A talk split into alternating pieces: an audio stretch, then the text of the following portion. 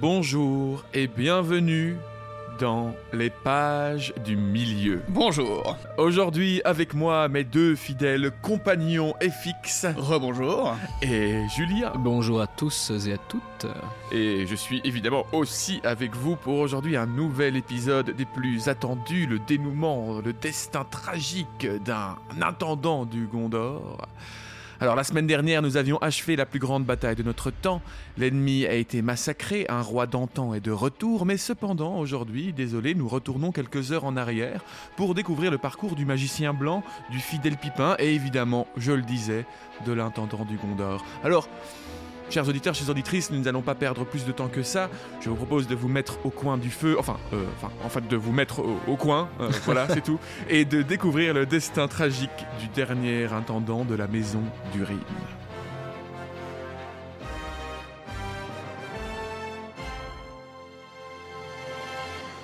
Chapitre 7 Le bûcher de Denethor.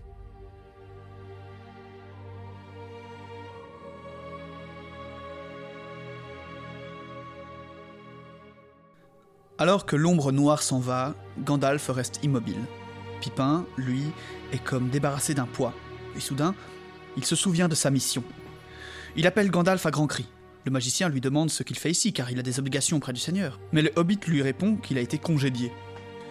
Le Seigneur a perdu l'esprit, je crois. J'ai peur qu'il ne se tue et qu'il ne tue aussi Faramir. Ne pouvez-vous faire quelque chose? À ces mots, Gandalf porte le regard au loin sur la bataille croissante. Ah, je dois y aller, dit-il. Le cavalier noir est sorti, mais il va encore apporter sur nous la ruine. Je n'ai pas le temps. Mais Faramir, crie Pipin. Il n'est pas mort et ils vont le brûler vif si personne ne les arrête. Le brûler vif? Qu'est-ce que c'est que cette histoire? dit-il. Pipin explique alors que Denethor est au tombeau et qu'il a l'intention d'y édifier un bûcher et de s'y immoler, lui et son fils. Bérégon est sur place, mais le semi-homme a peur qu'il n'intervienne pas, car il est de garde. Oh, ne pouvez-vous pas sauver Faramir? Peut-être que oui, dit Gandalf, mais dans ce cas, d'autres mourront, je le crains. Enfin, il me faut bien y aller, puisqu'aucune aide ne peut l'atteindre. Mais il sortira de tout ceci du mal et de l'affliction, même au cœur de notre place forte. L'ennemi a le pouvoir de nous frapper, car c'est sa volonté qui est à l'œuvre. Bah, je reviens là-dessus parce que c'est intéressant de voir, on verra plus tard dans le, dans le chapitre, que Gandalf a beaucoup plus d'informations. Enfin, on a déjà la perception de Gandalf de qu'est-ce qui se trame vraiment euh, chez Denethor, etc. Quoi. Ah oui, c'est vrai parce qu'il ne, il ne sait pas encore son secret. Non, enfin, Enfin, il ne sait pas encore entre guillemets, on pas le verra plus officiellement, tard, en tout mais cas. ouais, clairement. En tout cas, je note cette petite phrase, elle, elle a un peu d'importance pour la suite. Oui, puis il a aussi, encore une fois, il a des, des, des mots prophétiques presque en, en disant que s'ils vont sauver euh, Faramir et Denethor, d'autres mourront, ce qui s'avérera exact. Et s'il ne va pas combattre le Cavalier Noir, d'autres mourront également. Il a déjà une vision assez claire des choses, il arrive à voir en avant, Ouais. Ne peut-on pas dire que choisir, c'est renoncer? Oh. choisir bon une vie matin, plutôt qu'une autre. Euh, mais on verra aussi plus tard parce qu'on a parlé de la vision un peu en rigolant, la vision des Homères, je pense, ou de je ne sais plus qui, qui voyait de très loin, qui avait peut-être un effet magique. euh, Ah non, c'est la semaine dernière, euh, une- pas d'effet magique, simplement... Et Homer qui voyait Aragorn et la bannière oui, mais de que la- bannière peut-être avait un, un Elle était une simplement aura faite en magique. micril, Ouais. donc en fait elle, re- elle reflétait très fort la lumière. Mais on verra que, euh, sans trop en, en dire plus tard, Gandalf a littéralement une espèce de vision euh, d'aigle, on va dire, euh, mais on y reviendra plus tard. Il saisit Pipin et tous deux foncent vers le haut de la cité, chevauchant Gripoil. Autour d'eux, les hommes maintenant libérés du cauchemar du capitaine ennemi célèbrent l'arrivée du roi. Des capitaines hurlent et rassemblent leur compagnie. Ils rencontrent sur leur passage le prince Imrail. Les Rohirrim se battent dans le champ de Gondor. Nous devons rassembler toute la force que nous pouvons trouver. Vous aurez besoin de chaque homme et davantage, dit Gandalf. Je reviendrai dès que je le pourrai. Mais j'ai une course à faire auprès du seigneur Denethor qui ne souffre pas de délai. Prenez le commandement en l'absence du seigneur. Donc là en fait on est vraiment... euh, Voilà, on est vraiment revenu dans le temps. On est vraiment revenu juste presque au après, début, euh, avant même le début du chapitre euh, de tout à l'heure. Ouais. À la fin du chapitre 4, si mes souvenirs sont ça, exacts. On est au moment où il y a eu le roi sorcier qui est venu affronter Gandalf, Mhm. mais dès qu'il a entendu les corps, juste après le chant du coq, il s'est envolé en fait. Ouais. On ne le précise pas d'ailleurs, c'est marrant, euh, on nous laisse sur le chapitre, à la, à la fin du chapitre avec Gandalf face à, au magicien. Bah, il ne s'est pas envolé, hein, il est rentré sans sa monture. Il mais a il été chercher sa monture. C'est Et vrai. pour revenir affronter Owen, c'est ce, que je disais dans le chapitre précédent, c'est qu'au moment euh, où, euh, où le corps a sonné, il, il est parti, et il a été récupérer sa monture qui était à un autre Mais il est endroit. précisé qu'il part à ce moment-là? Oui, oui. En tout cas, soit Ah, au début d'un Bah, ça aurait été au Sa début monture était garée, on va dire, à un autre endroit. Ah oui, ouais, parce que ça aurait en été au début de ce chat. bon, je dois y aller, Gandalf. euh. Mais Euh, euh, le propriétaire de la monture à la plaque A, B, C, Mordor, Mordor. mais en tout cas, je crois que c'est ouais, dit à la fin du, du chapitre 5. Du coup. Ah, j'avais l'impression qu'on ne le précisait pas. Donc on précise bien qu'il part. Ouais, ouais, ouais. Ok, d'accord. Donc ils continuent tous deux leur ascension vers euh, le haut de la citadelle. Au loin, ils peuvent apercevoir les lueurs du matin. Donc ça, comme je disais, euh, c'est un peu notre point de référence où euh, tous les chapitres sont un peu, enfin, Ouais. évoquent ce matin qui va Mhm. être en- entre guillemets pour nous notre référence. Quoi. Les ténèbres passent, dit Gandalf, mais elles pèsent encore lourdement sur cette cité. Ils ne trouvent pas de garde à la porte de la citadelle. Bérégon est donc parti. Plus loin devant la porte, ils trouvent le portier, mort, visiblement tué, et dont les clés ont été volées. Œuvre de l'ennemi. Il affectionne pareil fait. L'ami en guerre contre l'ami. La loyauté divisée dans la confusion des cœurs. Hmm. Donc ça c'est intéressant. Donc en fait, c'est pas un ennemi qui a tué ce garde-là, on le saura, on l'apprendra juste après, c'est Bérégon. Mais il le dit déjà, l'ami contre l'ennemi, donc L'ami contre. Attends. Contre l'ami. C'est l'ami contre, l'ami de- contre l'ami, voilà. Ce qu'il est en train de constater, c'est l'effet que Sauron a eu euh, dans les visions que Denethor a eu dans le Palantir.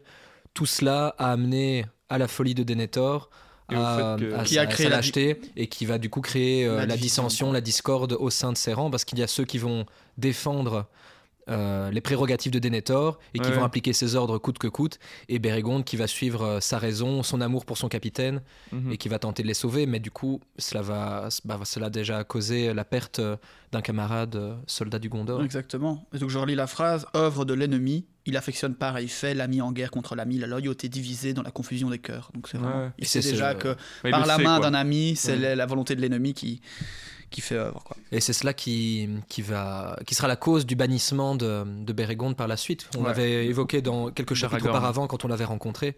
Aragorn euh, va devoir le, le bannir de la cité. Bon, il aura quand même un bon destin. Je rappelle qu'il Oui, finira, euh, je crois, prince. euh, intendant, non, un- intendant du prince de De l'Itilien. de donc de Faramir. Itilien est- euh, le Ouais. prince étant Faramir. Ce qui est une destinée au final assez juste. hein. Il va rester auprès de son capitaine qui l'aura sauvé. Ouais, ouais, clairement. mais malgré tout banni de la cité. J'espère qu'il pourra quand même revenir pour les fêtes. Mais bon, Oh, ce serait con, hein. Il va juste la rester à la porte. J'ai pris de la dame pour 12. Gandalf met pied à terre et dit à Gripoil de regagner son écurie. Il y a longtemps que toi et moi aurions dû rejoindre le champ de bataille, mais d'autres affaires me retiennent. Toutefois, reviens au plus vite si je t'appelle.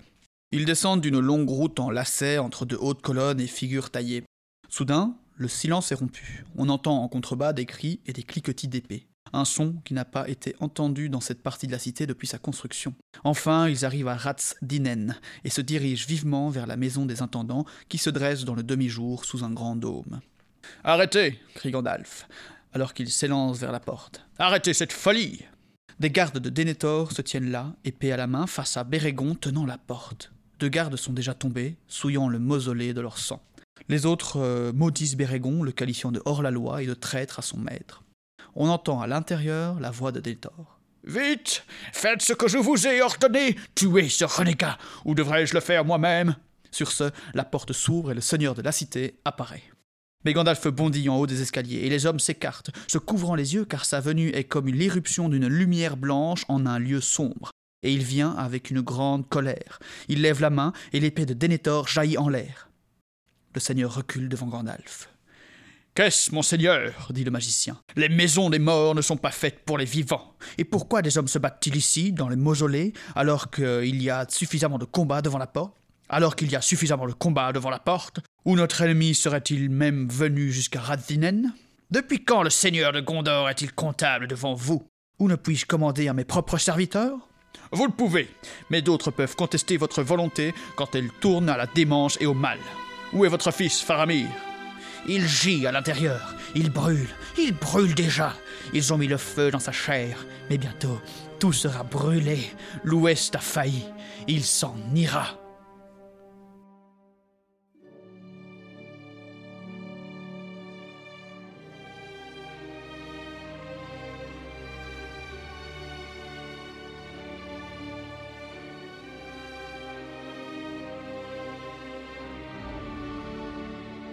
Gandalf voit la folie s'emparer de Denethor. Il craint que ce dernier ait déjà commis un terrible forfait. Il se presse en avant, suivi de Bérégon et de Pipin. Denethor recule alors jusqu'à la table à l'intérieur, et Faramir s'y trouve encore, toujours dans un rêve fiévreux, étendu sur la pierre. De hautes piles de bois se trouvent sous la table et partout autour, le tout arrosé d'huile, même les vêtements de Faramir et les couvertures. Gandalf n'hésite pas, il saute sur les fagots et soulève Faramir avec légèreté pour le guider vers la porte. Mais ce dernier gémit et appelle son père dans son rêve. Denethor fond en larmes. Ne m'enlevez pas mon fils, il m'appelle. Il appelle, mais vous ne pouvez venir à lui pour l'instant. Votre rôle est d'aller au combat pour votre cité, où la mort vous attend peut-être. Cela vous le savez dans votre cœur, réagit Gandalf. Le combat est vain. Pourquoi souhaiterions-nous vivre encore? Pourquoi n'irions-nous pas à la mort côte à côte? s'exclame Denethor. Vous n'avez pas autorité, intendant du Gondor, pour décider de l'heure de votre mort, et seuls les rois païens, sous la domination du pouvoir noir, agissaient de la sorte, mettant fin à leur jour par orgueil et désespoir, assassinant leurs proches afin d'adoucir leur propre mort. Et Ouais. bien voilà, nous avons donc euh, Petit un élément élément de réponse. réponse euh, par rapport à la semaine dernière et à notre discussion autour de la signification de- de- du mot païen dans la bouche de Denethor. Et là, c'est Gandalf qui nous l'apporte, donc effectivement, il décrit les rois païens qui, sous la domination du pouvoir noir, exactement ce qu'on avait dit, hein, on, on donnait l'hypothèse que c'était des gens qui étaient sous le pouvoir de, de Morgoth. Alors pour la, la période, ça c'est toujours euh, sujet à débat, il ne précise pas. Nous, on était partis plutôt vraiment sur avant enfin, le retour des elfes en Terre du Milieu. Est-ce que, est que ça Mm. ne pourrait pas aussi être euh, des, des seigneurs euh, plus récents, du coup, sous la domination de Sauron, plutôt aussi? Enfin, pour moi, les deux se valent, hein, mais euh, Mais tout comme parle au- Denethor. Parle au passé et, euh, et, et Denethor par- parlait au passé aussi. Il disait d'avant la première venue, la venue du premier bateau, donc Ouais, on- ah oui, vraiment de- euh, oui, oui, c'est ça, ouais, je il vois. parlait du passé quoi. Parce que- Après euh, voilà encore Parce- intéressant. De quoi tu, tu Mais moi, je vais faire un, un parallèle en fait avec le fameux roi dont j'ai oublié le nom malheureusement, mais qui est parti euh, de Minas Tirith vers Minas Morgul euh, seul pour euh, Ça- combattre le roi sorcier. c'est le dernier roi du Gondor, c'est euh, Earnur, c'est Oui. Earnur. Exactement. Qui n'est c'est pas vraiment un suicide, mais il y a un peu, un peu de ça dans, dans le fait d'être parti tout seul à Minas Morgul, Ouais. euh, seul, sans, sans, sans, sans garde. Enfin, soit. Et puis, c'est pas non plus le. Sauron ou Morgoth, dans, dans ce cas-ci, c'est le capitaine, euh, enfin, c'est le, le roi sorcier d'Angmar. Mais euh, je trouve qu'il y a un peu un parallèle à faire avec cette espèce de, de, de perdition, de, de vanité, de hop, Mm. je vais chez lui. Et en, en fait, il y a clairement 90% de chances qu'il revienne jamais. Euh, Ouais. pas, ça, ça est faux- ça- je, je fais pas un parallèle direct, mais ça m'évoque ça. Et du coup, ça m'évoque, et en- avec le, bah, le- le- l'histoire de Denethor actuellement, je me dis qu'il y a peut-être d'autres rois aussi qui. euh, Y aurait-il pas En tout cas, il y a eu des rois païens effectivement. sais, dans le royaume d'Arnor, quand ils se sont beaucoup battus contre. euh, je sais pas. N'aurait-il pas une tendance suicidaire chez les rois du Gondor? Peut-être un mémoire à faire là-dessus? Non, non, je chez pense- les intendants. Pas, pas chez les rois du Gondor, je- ça ce serait, un- ce serait pas euh, juste, mais je- j'essaie de, de, oui, de, de réfléchir par rapport à toutes les guerres qu'il y a eu, à quel moment il y aurait pu avoir aussi des moments comme, comme ici, Denethor qui devient, qui, qui perd la, qui perd l'espoir et qui suicide quoi. Il y a peut-être Bah, eu d'autres moments comme ça, bah, mais à mon cas- avis, en, en tout cas, t'as raison, ça parle, ça évoque plutôt les temps anciens. Ouais, Bah, d'après Gandalf, il y en a eu en tout cas. Qui, donc il parlait de ces rois païens qui agissaient de la sorte, mettant fin à leur jour par orgueil et désespoir, assassinant leurs proches afin d'adoucir leur propre mort. Puis, est-ce qu'on peut pas réfléchir non plus ces post-guerre mondiale, euh, avec un certain Himmler et, et Adolphe qui se sont suicidés en, en tuant leurs proches et leurs familles? Je ne sais pas. hein. Encore une fois, les allégories, euh, euh, Tolkien les, Non, détestait. c'est- pourquoi clairement pas une allégorie. pourquoi, pourquoi se, se le permettre? Mais en même temps, cette idée, en tout cas, du, du suicide vu comme euh, Gandalf comme une forme d'hérésie, euh, ça c'est évidemment religieux. Et, euh, et voilà, donc cet orgueil de Denethor de choisir sa propre mort, de choisir le moment d'aller à l'encontre de Dieu, c'est clairement son, son péché. Suicide qui est quand même une thématique beaucoup plus présente dans, dans le Seigneur qu'on ne le pense. Euh, Enfin, moi, je me suis fait la réflexion à force d'en parler. Non seulement on parle de ce passage-ci et des rois païens, mais il y a aussi toute cette idée de, de soldats qui peuvent se suicider juste à côté du, du roi sorcier d'Angmar, de, de, de- de même ses propres lieutenants. Ouais. Euh, Enfin voilà, je voulais juste le noter. C'est vrai qu'à chaque fois, ça, m'évoque le. Enfin, Après, on pourrait croire que le suicide, justement, aurait été un peu évincé euh, dans, dans cet univers, mais je trouve que, ah, notamment avec la présence du roi sorcier et de ses pouvoirs, c'est une thématique dont on entend souvent parler, je trouve. Ouais, après le suicide chez le roi sorcier, je crois que c'est pour marquer sa terreur et le fait qu'il ait un pouvoir si grand qu'il est capable de, de, de faire, se faire retourner contre eux-mêmes les gens, quoi. Oui, mais dans un sens, c'est exactement ce que Denethor a, C'est vrai. a aussi. hein, C'est vrai que euh, c'est en train ce qu'il est en train de faire. C'est vrai, tout à fait. tu aurais pu, euh, Tolkien étant euh, chrétien qu'il était, euh, juste ne pas avoir de, de tel pouvoir dans l'univers, quoi. Justement, il le met dans, du côté du mal. Clairement, clairement. Il le met du côté de, de ceux qui abandonnent euh, le bien.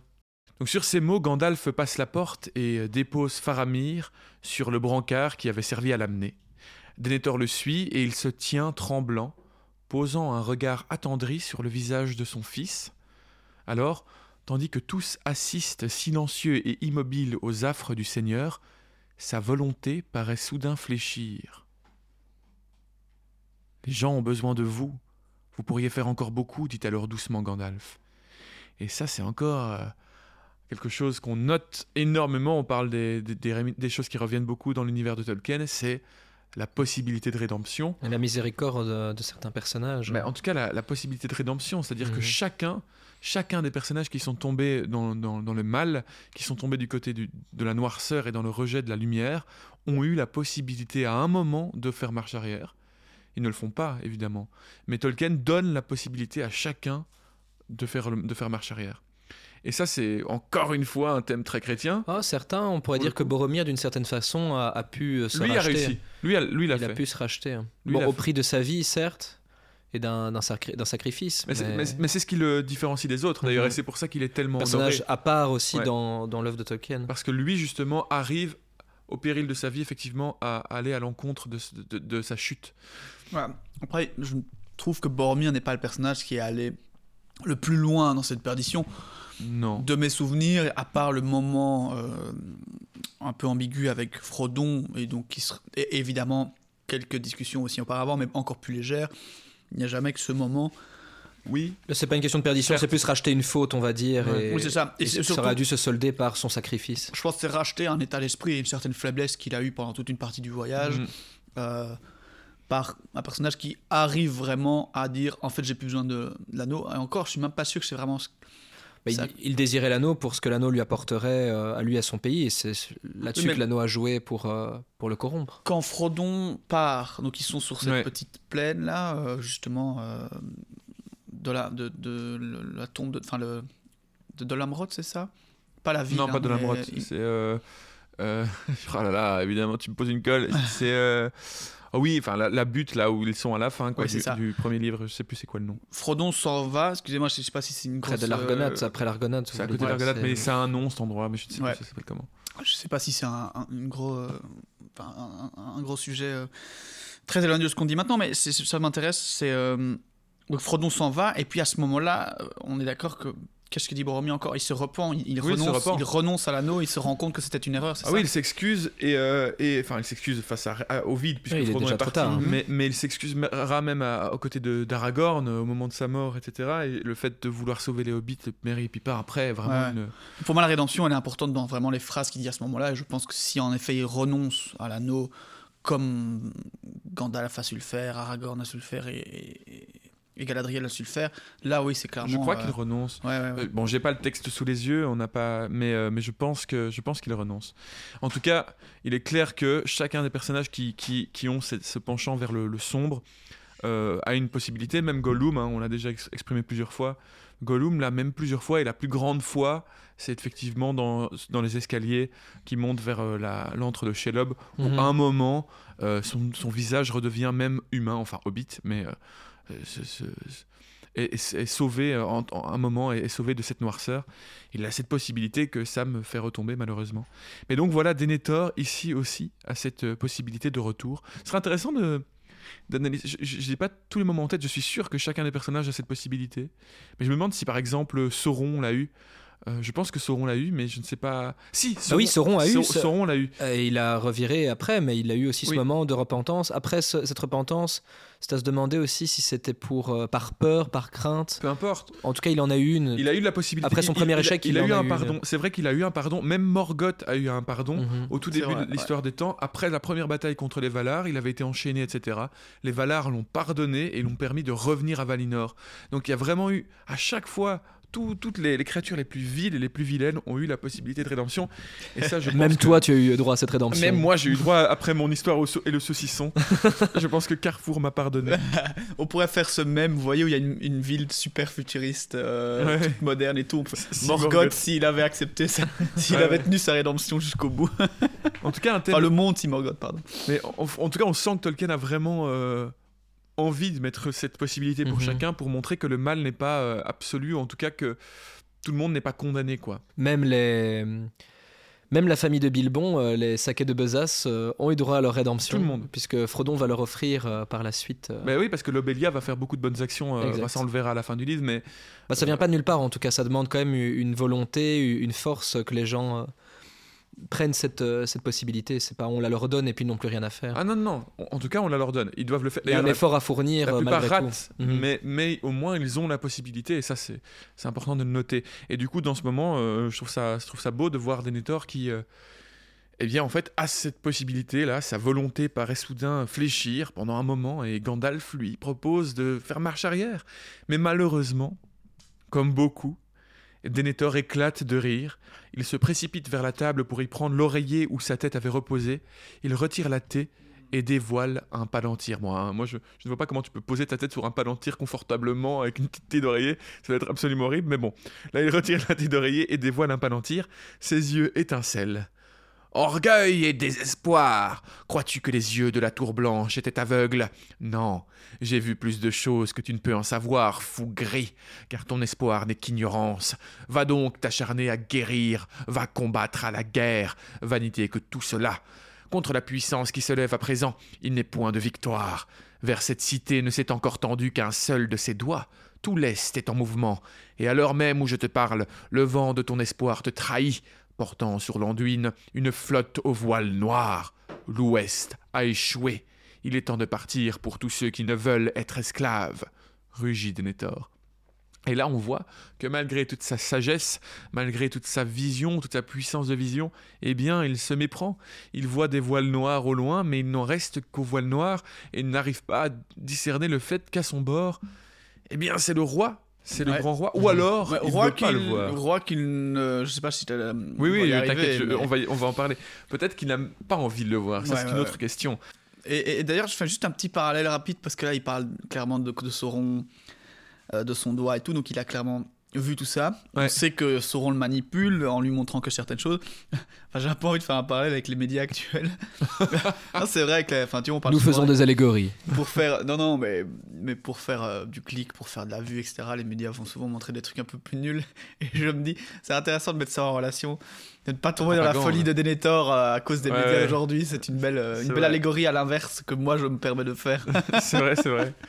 Mais c'est fait que, en tout cas, on se rend compte que Sauron lui fait de la propagande, quoi. Vraiment, il lui montre les choses qu'il a envie de lui montrer.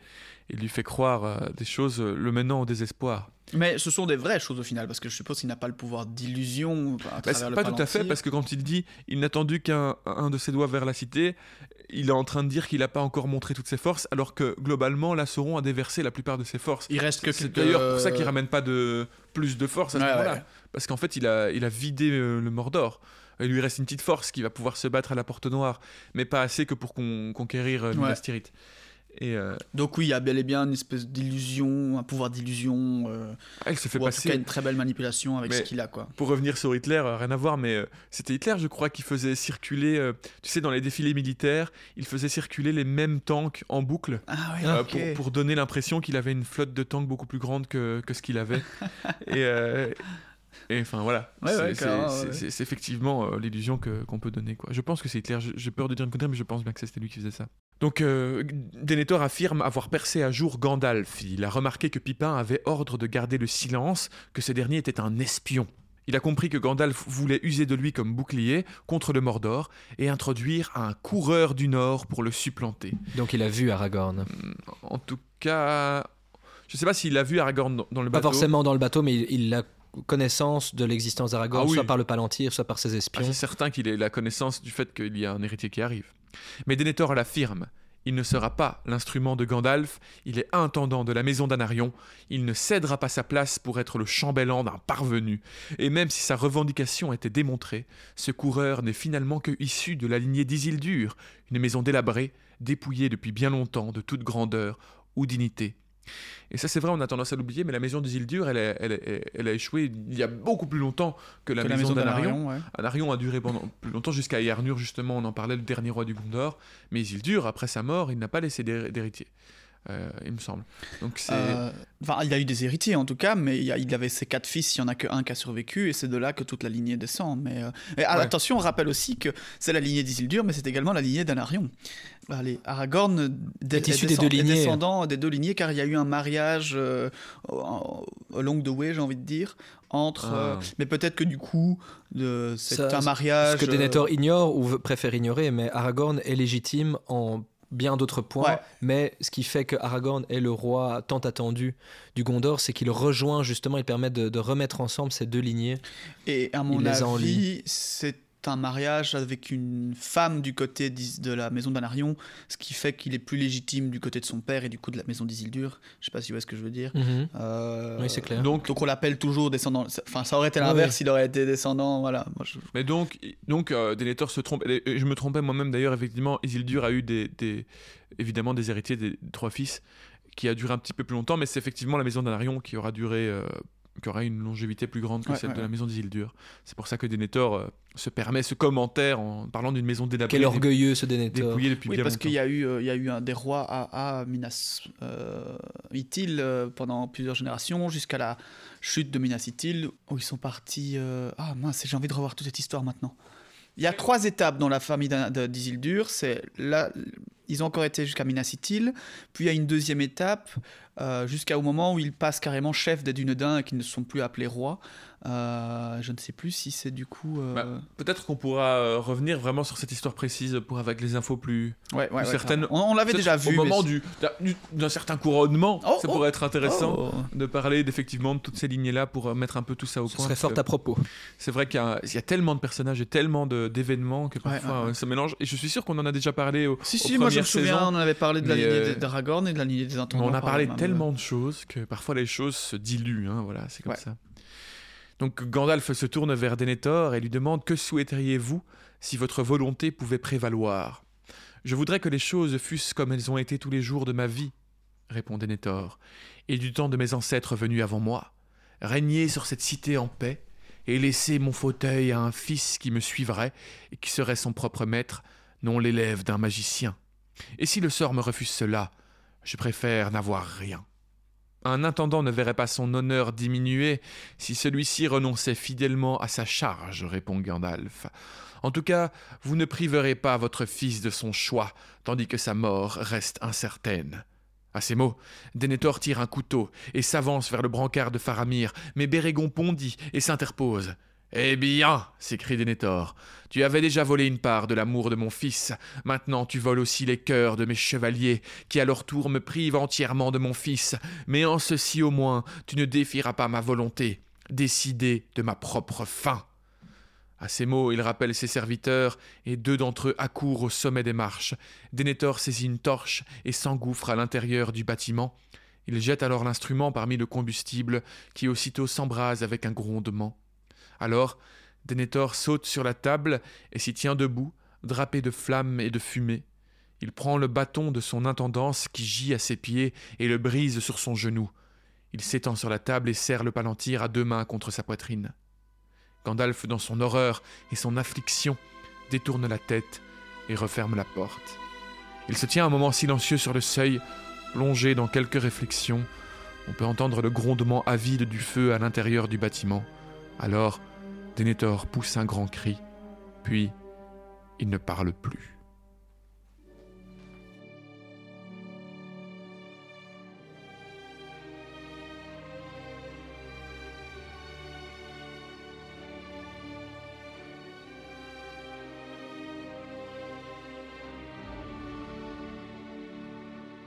Ainsi disparaît Denethor, fils d'Ectélion, dit Gandalf. Et ainsi disparaissent les jours du Gondor que vous avez connus. Pour le bien ou pour le mal, ils sont terminés. De mauvaises actions ont été commises ici, Mais que toute inimitié qui vous divise soit écartée, car elle a été ourdie par l'ennemi et elle sert sa volonté. Et pensez bien que sans la trahison de Bérégonde, Faramir serait également brûlé à présent. Emportez de ce lieu funeste vos camarades tombés, et nous porterons le jeune capitaine du Gondor à un endroit où il pourra dormir en paix, ou mourir, si tel est son destin. Grosse ambiance, Gandalf, merci beaucoup.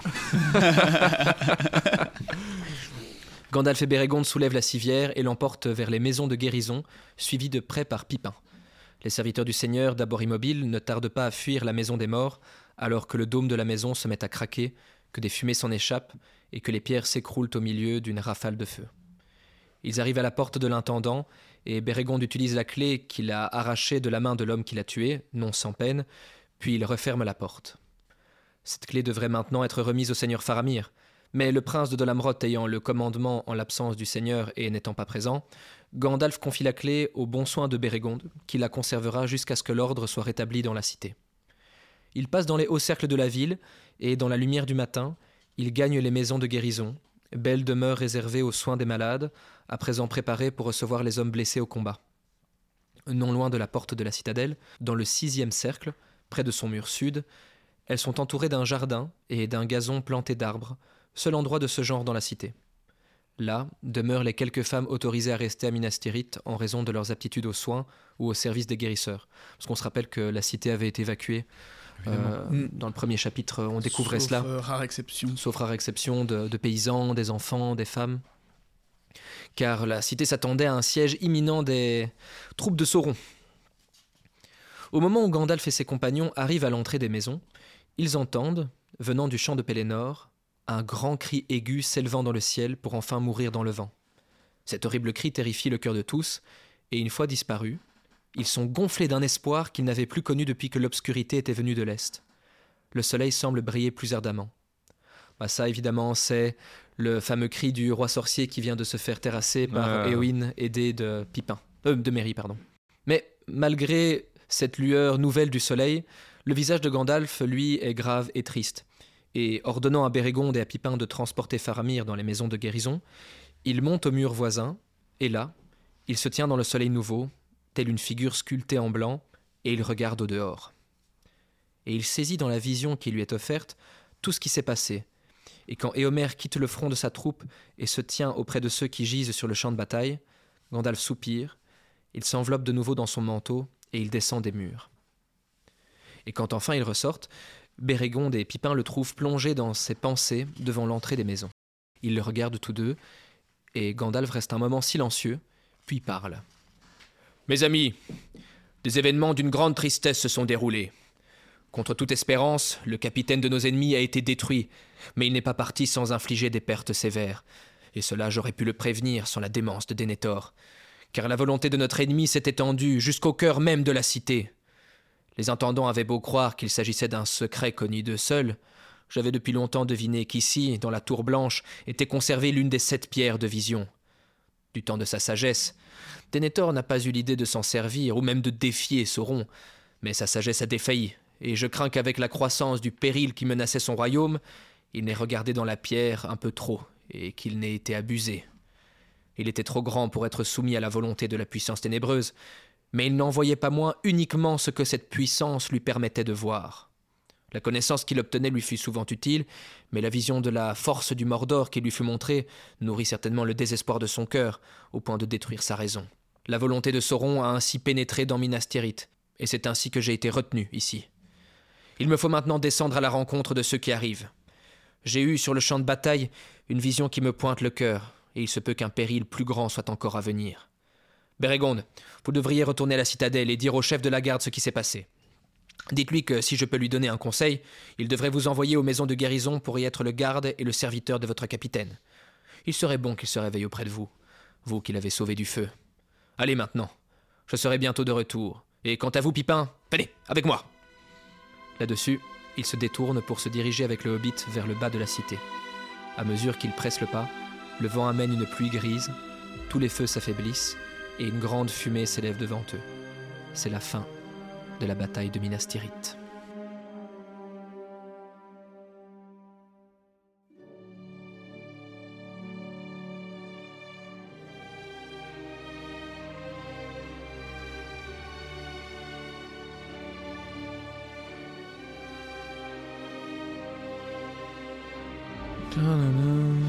Ça y est, on l'aura fait.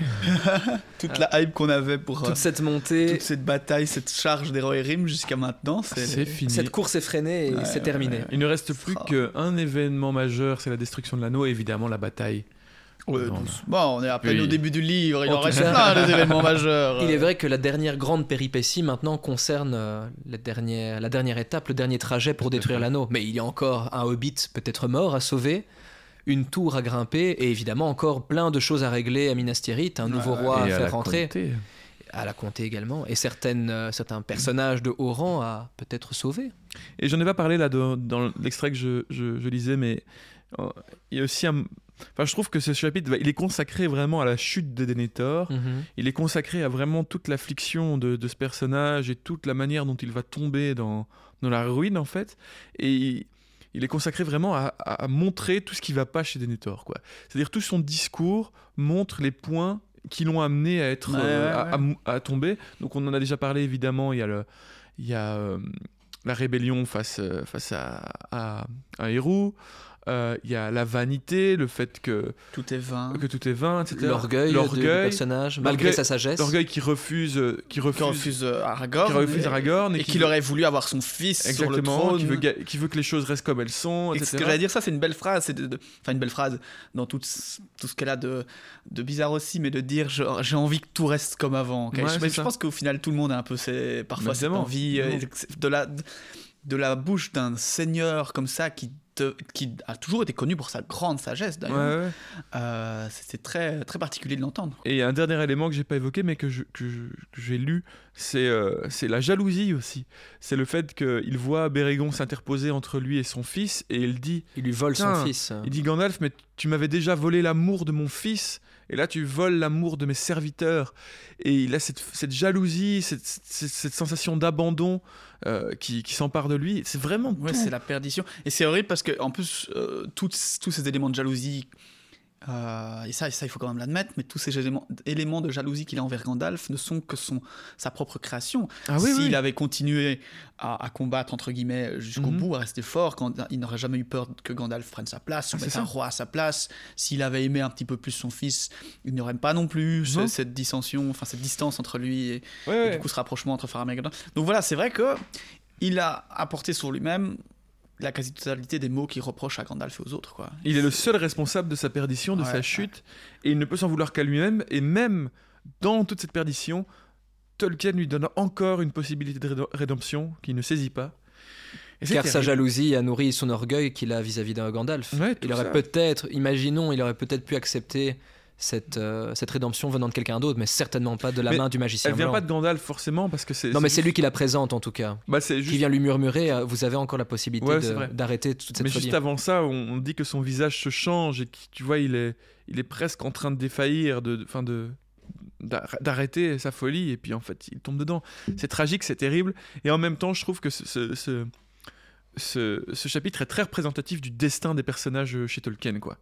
Euh, c'est en tout cas de la de, ce que Tolkien insuffle dans ses personnages et dans leur euh, dans leur euh, possibilité de, de choisir entre le bien et le mal, malgré toute la destinée et la- providence évidemment à l'intérieur de l'univers, il donne quand même à chaque fois la possibilité euh, à ces personnes. Ça, c'est vraiment l'ambiguïté.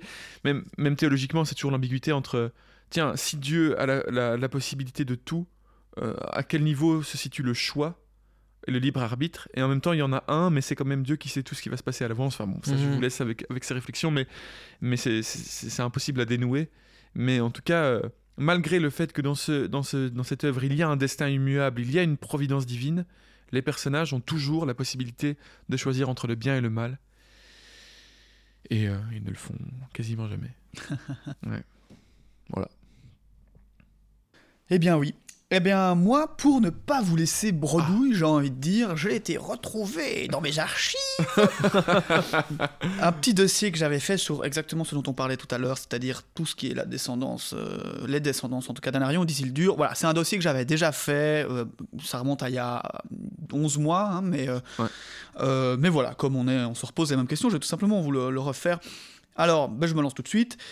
Je rappelle qu'après la mort d'Anarion, roi du Gondor aux côtés d'Isildur, parce que c'est vrai qu'il y avait donc le royaume d'Arnor et de Gondor, et en fait Anarion et Isildur étaient euh, rois au même titre l'un que l'autre, et en même temps.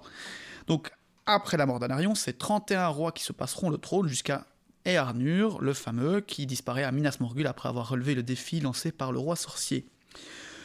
Le Gondor est alors sous l'intendance de Mardil Voronwe, qui aura 24 descendants jusqu'à l'intendant actuel, Denethor II, fils d'Ectélion, 25e intendant du Gondor, et maintenant, on le sait, le dernier.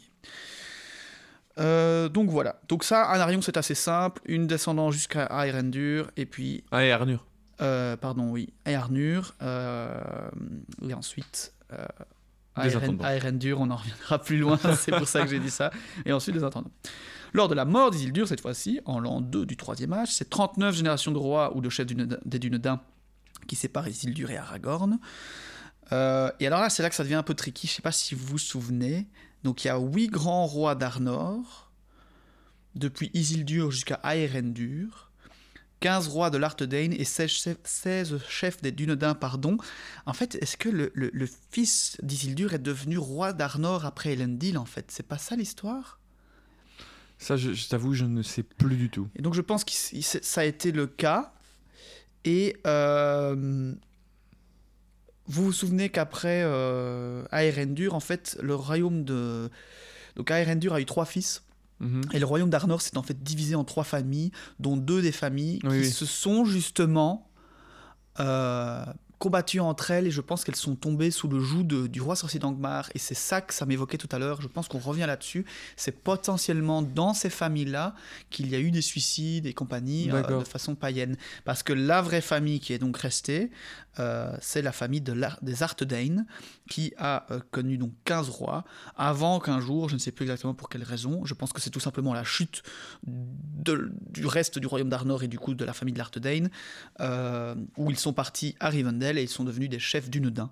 Jusque donc notre cher Aragorn, descendant des deux rois grâce au mariage de Firiel, descendant d'Anarion, et. Averduit, descendant d'Isildur. Et euh, ça, c'est 23 générations plus tard. Ok. 23 générations par rapport à quoi? Donc je pense que c'est- juste 23 générations au-dessus d'Aragorn qui a eu ce mariage entre Firiel Ok, très bien. Bah écoute, euh, ça vaudra la peine euh, tout de même de, de revenir un peu sur la descendance d'Isildur, à mon avis, sur- au moment du couronnement d'Aragorn. Ce sera une bonne occasion, je, je le maintiens. Mais en tout cas, merci pour euh, ces précisions.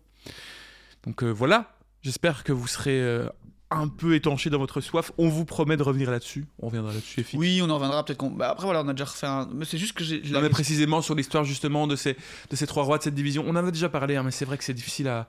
Il y a tellement de choses. euh, Mais ça, c'était surtout... Ça, je m'en souviens, c'est parce qu'ils se sont en fait battus entre eux. Ils voulaient tous posséder Amonsul. Ouais. euh, qui était au milieu de leurs euh, leurs trois royaumes et il y a eu des dissensions et je Ouais. pense que ouais c'est vrai que ça il faut revoir que- quel, quel, quel poids là-dedans le, roi sorcier d'Angmar Ouais, ouais, ouais, et c'est ça. surtout C'est revérifier avec, si Nang- avec, avec Angmar. Isildur a bel et bien enfin les descendants d'Isildur sont bel et bien devenus euh, euh, seigneurs de d'Arnor en fait ce qui je pense c'est le cas et du coup euh, techniquement quand on parle des royaumes réunifiés de Gondor, c'est pas seulement le Gondor, c'est aussi. Ah oui, c'est aussi avec. Arnor, hein, c'est tout. C'est vraiment un royaume gigantesque, quoi. C'est clair. En tout cas, voilà, j'espère que vous aurez euh, apprécié cet épisode, euh, ma foi, encore euh, assez court, hein, un chapitre assez. Assez Intense. tragique aussi. Mais important, vraiment, je le répète, je trouve important dans, dans le, le thème du personnage tolkieniste, je dirais. Et puis important également en termes de scénario, n'est-ce pas? Car on a quand même la, la découverte et l'acquisition future de ce, de ce palantir. C'est vrai. L'acquisition, de- qu'est-ce qu'ils en feront de ce palantir on sait ça pas. fait deux palantirs là actuellement. Ouais, hein. c'est vrai. Donc, Ils auront euh, bientôt les 7 boules de cristal, ils pourront invoquer euh, Shenron le dragon pour euh, faire un vœu et donner à Sangoku une nouvelle vie. Je ne sais pas. Non, on va faire revenir Boromir. Moi j'aurais donné une nouvelle vie à Gollum. Mais, Ah, T'imagines, pour qu'il mange encore des bébés. mais non, une vie en tant que. En tant que hobbit Comme du lac. et frais. En tout cas, on se retrouve la semaine prochaine pour euh, un épisode euh, plus euh, sur le soin où nous verrons un roi quasi christique. On pourra en reparler. Je suis désolé, je reviens toujours avec ça, mais j'ai relu le chapitre et j'ai commencé mon résumé juste avant cet épisode et vraiment. Et vraiment, le Il va roi, venir apposer ses mains guérisseuses le- le sur roi- le visage des malades. le roi guérisseur, c'est toi qui disais, c'est c'est noté dans cette, on reviendra, mais évidemment cette phrase du, du C'est roi une de Gondor. légende euh, du peuple du Gondor. Et évidemment, et le roi guéri- guérisseur, ah bon, quand on est Le futur roi du Gondor sera reconnu par euh, sa faculté à pouvoir guérir. les liens avec un certain Christ sont évidents. Enfin bref, Va-t-il rendre la vue à quelqu'un je vais, je vais, je vais faire un podcast théologique euh, exclusivement sur, sur Tolkien. C'est vrai, quand on y pense, hein, il, il se balade en haillon, il, il appose sa main sur les, les mourants, il va les soigner. ah mais je- je- je- j'en dis deux mots là-dedans, mais le, le- L'allégorie est quand même forte. La, la- la prophétie des Ju- judaïques attendait, attendait un nouveau David qui allait être Mhm. un guerrier pour sauver le peuple juif. Et qu'est-ce qui est arrivé? C'était un, un messie guérisseur. Mhm. Et c'était justement ça qui, qui rebutait les, Avec des cheveux mi-longs bruns, une petite barbe. mais les, les- les C'est pharisiens. Aragorn. Les pharisiens, Mon Dieu. les pharisiens de l'époque, justement, reprochaient, que, disaient que ça pouvait pas être lui puisqu'il n'était pas un guerrier, c'était un guérisseur qui prenait la paix. Et donc, effectivement, le fait que le roi de Gondor soit un guérisseur, ben bref.